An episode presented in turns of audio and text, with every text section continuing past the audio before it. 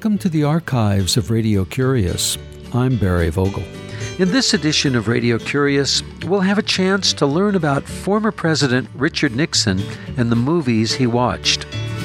On his third night in office, January 22, 1969, Richard Nixon watched The Shoes of the Fisherman. From then until August in 1973, when he resigned the presidency, Nixon watched over 500 movies in the White House, at Camp David, and the other places he frequented. That's an average of two and a half movies per week during the time that he was president.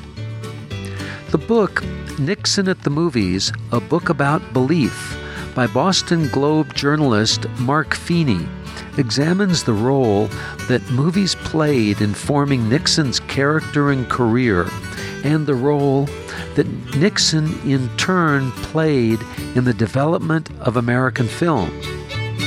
Ronald Reagan may have been the first movie star president, but Feeney argues that Nixon was the first true cinematic president. Nixon at the Movies is part biography, part history of American film, as well as a revelation of the mix between show business and politics of the 20th century. And it's a new approach to Richard Nixon's life and career. I spoke with Mark Feeney, author of Nixon at the Movies, from his office at the Boston Globe in January of 2005 he began by commenting on the effect that the 500 plus movies that Nixon watched during his presidency had on him, the presidency, and the nation.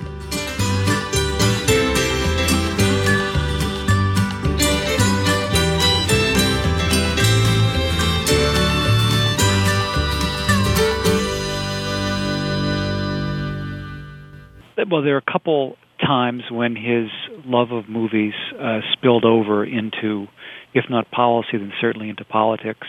Uh, the most famous example, which anyone who was around at the time will recall, is that it was revealed uh, during the Cambodian invasion in 1970 that Nixon had screened three times before and during the invasion Patton, the uh, Oscar-winning biopic about the old blood and guts, the World War II general and there was much controversy at the time whether uh, this was Nixon uh, using Hollywood to fire himself up. I suspect it's just he really liked that sort of movie. Um, and then there was another instance that's less well remembered that I, uh, when during the Manson trial, Nixon was asked what he thought uh, was going on uh, in the courtroom in L.A and he cited a John Wayne movie he had just seen called Chisum, which isn't that well remembered. But in it, John Wayne basically is John Wayne. He takes the law into his own hands. And there was widespread criticism of Nixon for citing this as an example of good jurisprudence. Um, but more generally, it's not politics, I think, that there was this spillover, but it, it's more a reflection of his personality. He uh, as as you noted, uh, who's very unusual among politicians, and he's such a loner, um, someone so uncomfortable with people. And part of the beauty of going to the movies, uh, as anyone who has done it knows, is that once the lights go down, you can be as alone as you want, and still be stimulated, excited, transported. Well, let's stay with the kinds of movies that attracted Nixon. They were movies of conflict. Uh, Patton was the war movie. Uh, the movie that you mentioned around the Manson trial uh, was a movie of great conflict.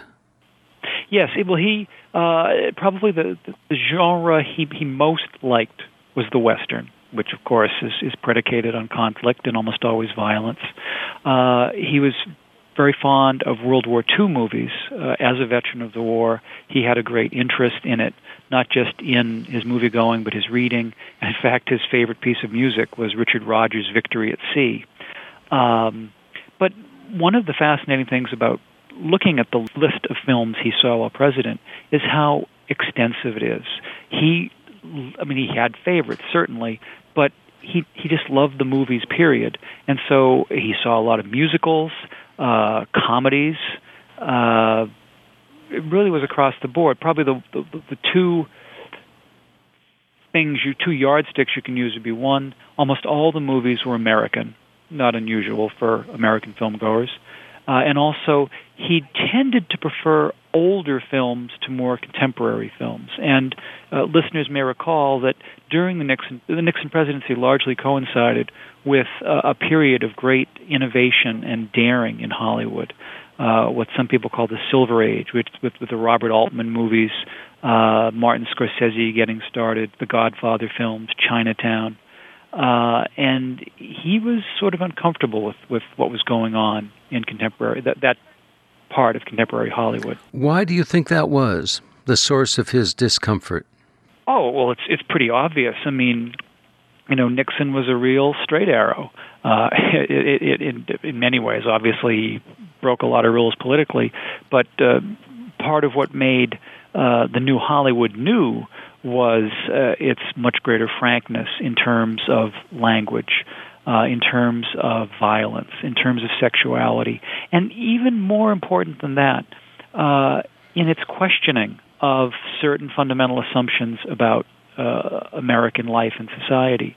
You know, Hollywood, throughout its history, uh, has implicitly bought into and indeed propagated the American dream. But for this relatively short window, say between Bonnie and Clyde in 67 and uh, Star Wars in 77, that, that 10 year period, there were a notable number of films, notable both in quantity and quality, that raised real questions about what was going on in America. There's uh, one of the most notable, though it's I think an awful movie, this Easy Rider, and there's a moment in it where Jack Nicholson says, "You know, this used to be a hell of a country, hell of a good country," and that I think expresses. Uh, a fundamental attitude of Hollywood at that period, and that is not an attitude Richard Nixon shared. To him, this remained a hell of a good country, and at some level, I think he recognized that one of the reasons Jack Nicholson and by extension the new Hollywood could raise that question is because of who was in the White House at that time, meaning himself. Yet he was influenced by movies throughout his presidential career. I don't know if I would say influenced. I mean, there were uh, certainly many connections. He was a, a moviegoer from a very young age, as were most people of his generation. You know, the movies for people in the 30s and 40s were what television has been for people since the 60s on. Um, and he served on the House Un American Activities Committee at the time of the famous Hollywood 10 hearings. A number of his major uh, backers, financial backers, were Hollywood executives such as Darryl Zanuck uh, or uh, Jack Warner of Warner Brothers. Uh, his wife, Pat, worked her way through USC uh, as a film extra, movie extra at Paramount. So there were many uh, connections to his life and career. I don't know if you'd say political connections, though. Well, in 1950, when he ran against Helen Gahagan Douglas, uh, uh, a person who had a history in the movies, uh, he took some uh, glee in beating her uh, to become the United States Senator from California. Yes, though I think that had as much to do with her her politics and her her, her glamorousness as it did with uh, her Hollywood history, which was in fact twofold. Not only had she herself been a, a film actress in the early 30s, but as some listeners may recall, the Douglas in the Helen Gahagan Douglas was Melvyn Douglas, uh, the Academy Award winning actor, uh, who oddly enough would later go on to play the lead in the stage version of Gore Vidal's play The Best Man, in which the villain is uh, very clearly modeled on Richard Nixon. So there are all these funny connections. In the time from when Nixon left the Navy in 1945, in the next seven years to when he became vice president, what effect did your review show that movies had on him during that time? Twofold, I suppose then, as now, Hollywood was largely quite liberal, but there were conservative elements there. And a number of well known Hollywood types supported him in 1946 when he ran against Jerry Voorhis, uh, Barbara Stanwyck, for example, and her then husband, Robert Taylor. Uh, more important was his uh, having a place uh, on the House Un American Activities Committee uh, when it held its now notorious hearings on the effect of communism in Hollywood. And uh, what's interesting is that Nixon already was demonstrating his shrewdness in that he showed up for the first day uh, when among the uh, witnesses was Jack Warner of Warner Brothers Pictures, and he basically lobbed him a few softballs, which uh, Warner gratefully hit back over the fence. Uh, and then Nixon disappeared. Uh, he knew that this would be uh, a circus, and uh, he also knew that even though his own district didn't include Hollywood, uh, still he was the only Californian on the committee, and it was best for him to to, to lie low. His district uh, was Whittier, which is uh, about 30 miles from Hollywood. Yes, yes. And for people in that time and that era, of which uh, I was a boy during those periods, I, and I remember many discussions about the Hollywood 10 and the um, House Un American Activities Committee investigation, uh, Nixon appeared to have a forceful role in fomenting and bringing those hearings to Hollywood. Did you find that to be true in your research?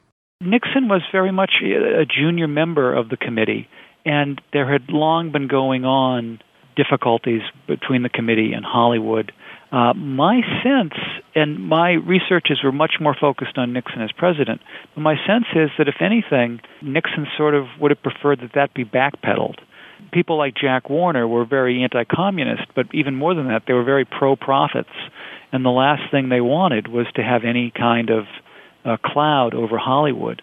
And certainly, once they appeared before the committee, they were very much, uh, you know, uh, in favor of it and uh, against these uh, you know this red influence in Hollywood, but uh, that's not what they would have wanted. And I think Nixon basically was was looking out for a leading industry uh, near his district.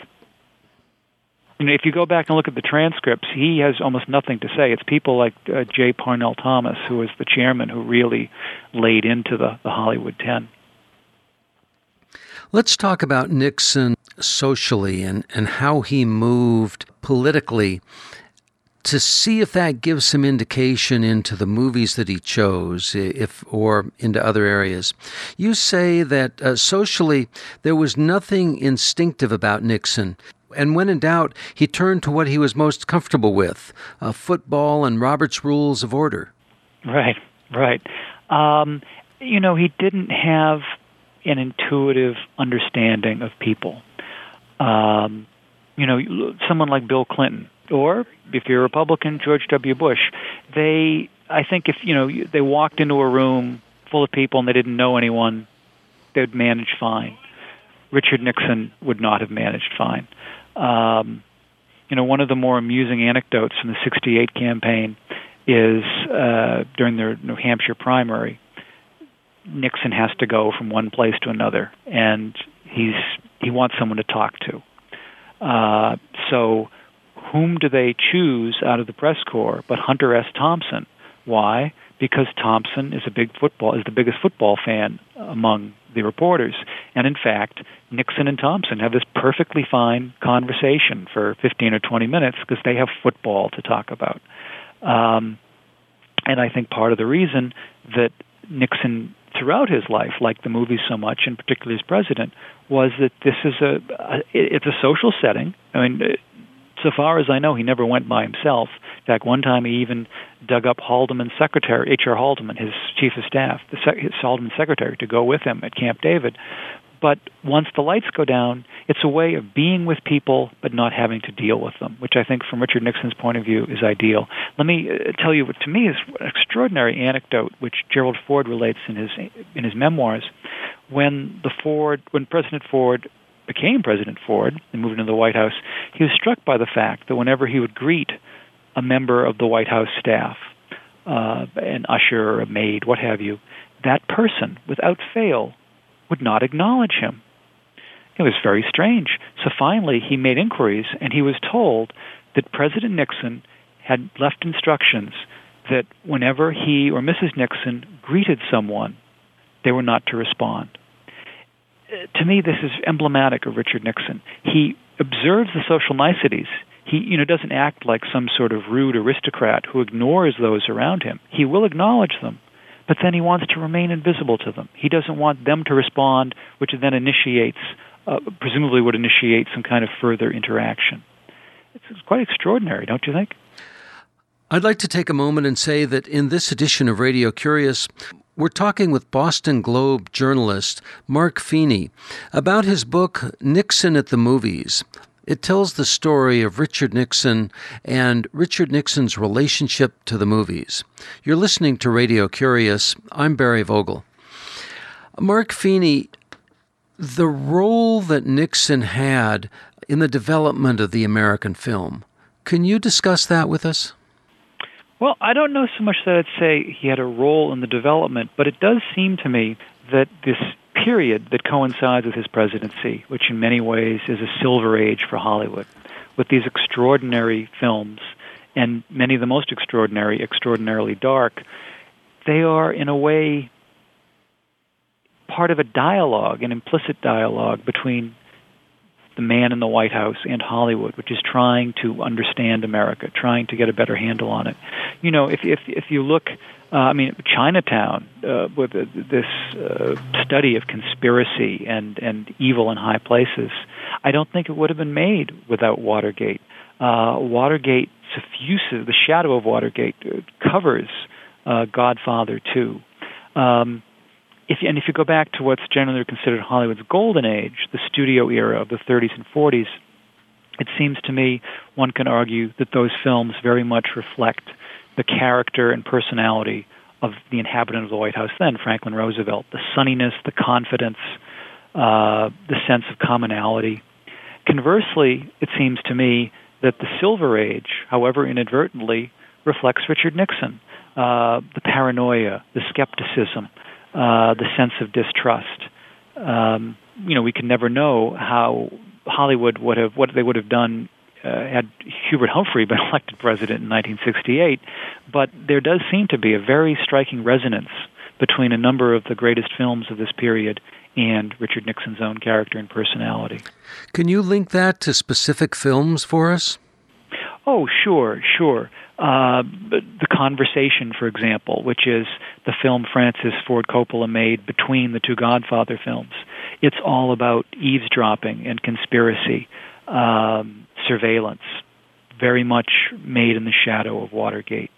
Um, the, the, I mentioned earlier this Godfather 2.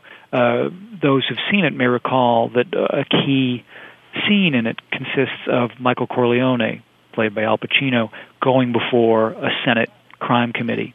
Now, ostensibly, that's modeled on the Kefauver crime hearings of the early 50s, but remember, this movie came out roughly 16 months, excuse me, 18 months after the Watergate hearings had been on television, which, as anyone our age will remember, was just perhaps an unparalleled event in television history, the impact of them, the way they just filled the networks. Uh, anyone seeing that film at that time, that's what they're thinking about. And Diane Keaton uh, as uh, Michael Corleone's wife, Al Pacino's wife, sitting behind his shoulder. It's just like Maureen Dean sitting behind John Dean uh, during the Watergate hearings. John Dean, of course, the White House counsel who, who blew the whistle on Watergate. Uh, so those would be two examples. Uh, more intriguingly, perhaps, in movies that aren't overtly political, uh, you find Nixon references or Nixon allusions. Jaws, which seems like, you know, classic summer entertainment, but if you think about it, the basic plot is about a conspiracy, a cover up. The, the, the business figures in the resort community want to cover up uh, how serious the shark attacks are because they don't want to affect uh, tourism. And in fact, at one point in the movie, uh, there is a shark, not the shark of the jaws of the title, but another shark is hanging from a hook, and uh, a passerby is heard to remark, "Gee, that's a deep throat." Uh, you know, if you you could make a study if you wanted of, of how many of these uh, Nixon references or, or throwaway lines there are. Uh, another example, quite minor but very amusing, uh, is uh, Art Carney won an Academy Award for Harry and Tonto, the Best Actor for Harry and Tonto, a movie about an old man and his cat. And yet, at one point, you'd think, well, what does that have to do with with Watergate or Nixon? At one point, he's, he buys a newspaper from a news dealer, and he cheerily announces, "So who's the vice president today?" You know, Watergate. It's just it was everywhere. It was this pervasive atmosphere, and it, it spilled over into Hollywood. Well, Mark Feeney, what drew you to write this book? to focus your efforts on Nixon at the movies? Well, uh, it was very specific. In fact, uh, I, would long been extremely interested in Nixon, and also a, a pretty serious film filmgoer. And the day after Nixon died, uh, I received a phone call from uh, a friend of mine who's a film writer, and he said, uh, we are talking about Nixon, and I said to him, you know, you should write something about Nixon in movies because there are, as we mentioned earlier, some of these uh, connections between his life and Hollywood. And he said, no, you should. And I thought, well, gee, that's interesting. Maybe I will. But I just thought it would be some sort of essay. And then uh, at this time, shortly after Nixon died, H.R. Haldeman, who'd been his chief of staff, his his right hand man, uh, published his his diaries. And on the CD-ROM version of the diaries is included the president's daily schedule. And I was reading them on CD-ROM, which perhaps will suggest how serious I am about Richard Nixon. and again and again, the presidential schedule would, after dinner, would list movie.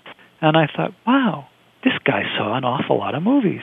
And in fact, if you go to the National Archives, and as an aside, I will note, as many of your readers are perhaps not aware, the Nixon presidential papers are not in the Nixon Presidential Library, but in fact the National Archives retains them because Congress did not trust Nixon uh, to have his own papers uh, after he resigned from office.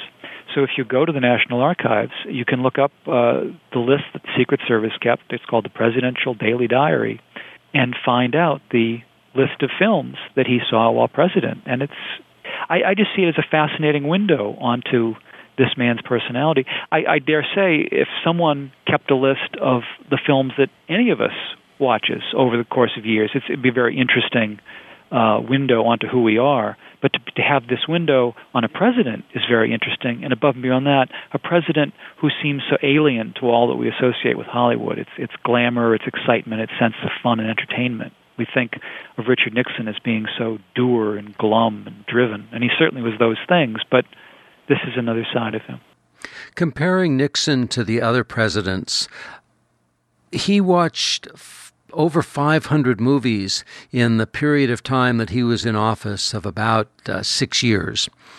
Um, how about the other presidents? What's your observation or your, your review of the number of movies that they watch? Yeah. Well, the, the, the record holder uh, is in fact isn't Nixon, but it's Jimmy Carter, but uh, I don't know this, but I, be- I, I believe the reason for that is because Carter had a, a young daughter, and I assume that she saw a lot of films, and of course he would watch them with her, Amy Carter. Um, but among other presidents, uh, the, the the biggest movie fan was, of course, Ronald Reagan, uh, for whom it was, in some ways, a, busman's holiday, I guess. Uh, bringing him back to his previous career. Uh, both Kennedy and Johnson, they would get restless, and uh, if that didn't interest them, well, in fact, Kennedy would walk out, whereas Johnson would sort of wander in and out in that uh, perpetual motion way of his. Uh, Eisenhower loved westerns, and that was pretty much it. Um, and then I re- I know Clinton liked the movies a lot, but I, I, I don't basically once I got to Nixon, that became my focus. It was more his predecessors. And the one other thing I would add, it was Franklin Roosevelt, who was a big movie fan, who had a th- who had the theater put into the White House, the movie theater. You report that Nixon never once fell asleep at a movie that he was watching. That's what uh, Paul Fisher, the uh, Navy uh, uh, yeoman who is the White House projectionist, told me. Yes, so far as I know, he did once walk out of a movie. Uh, according to Haldeman, uh, it was a West Side Story, and Haldeman reports that uh, as he was leaving, Nixon muttered that it was propaganda. Now, propaganda for what? I don't know. Puerto Ricans, uh, the welfare state, I don't know. But that's so far as I and, and Richard Nixon loved musicals, believe it or not. So it makes it all the more surprising. But he did walk out of West Side Story. And he loved the conflict that was portrayed in real life and in the movies, which oh, is sure. clear in West Side Story that's that's certainly true. That's certainly true. Um, but it's interesting. I mean, he the, the conflict that he liked tended to be. Um, he liked how to put this. You know, organized to a higher purpose.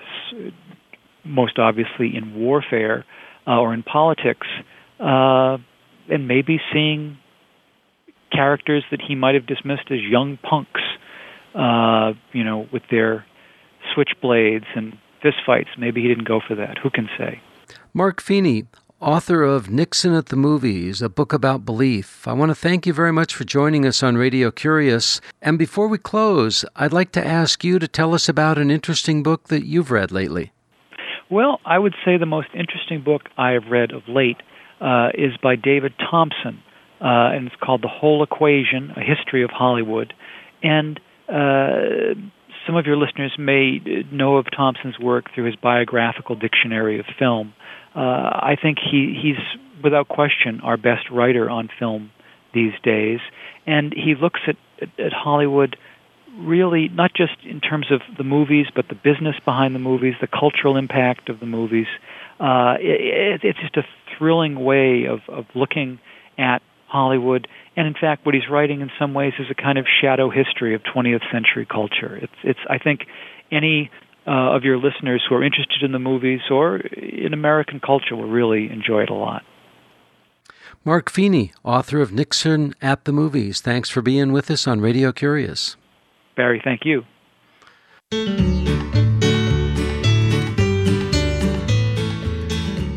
Mark Feeney is the author of Nixon at the Movies, a book about belief. The book that Mark Feeney recommends is a book about American cinema called The Whole Equation by David Thomson.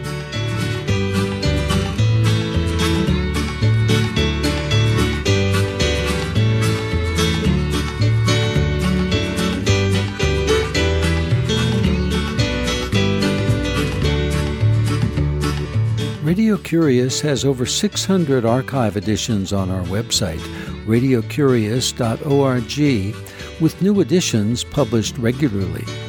You may stream, download, subscribe to our podcast service, and share them as you wish. They're all free.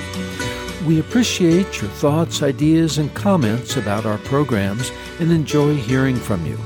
The email is curious at radiocurious.org. The phone is 707 462 6541, and the address is 280 North Oak Street, Ukiah, UKIAH, California 95482. Christina Aanestad and Yuko Kodama are the assistant producers.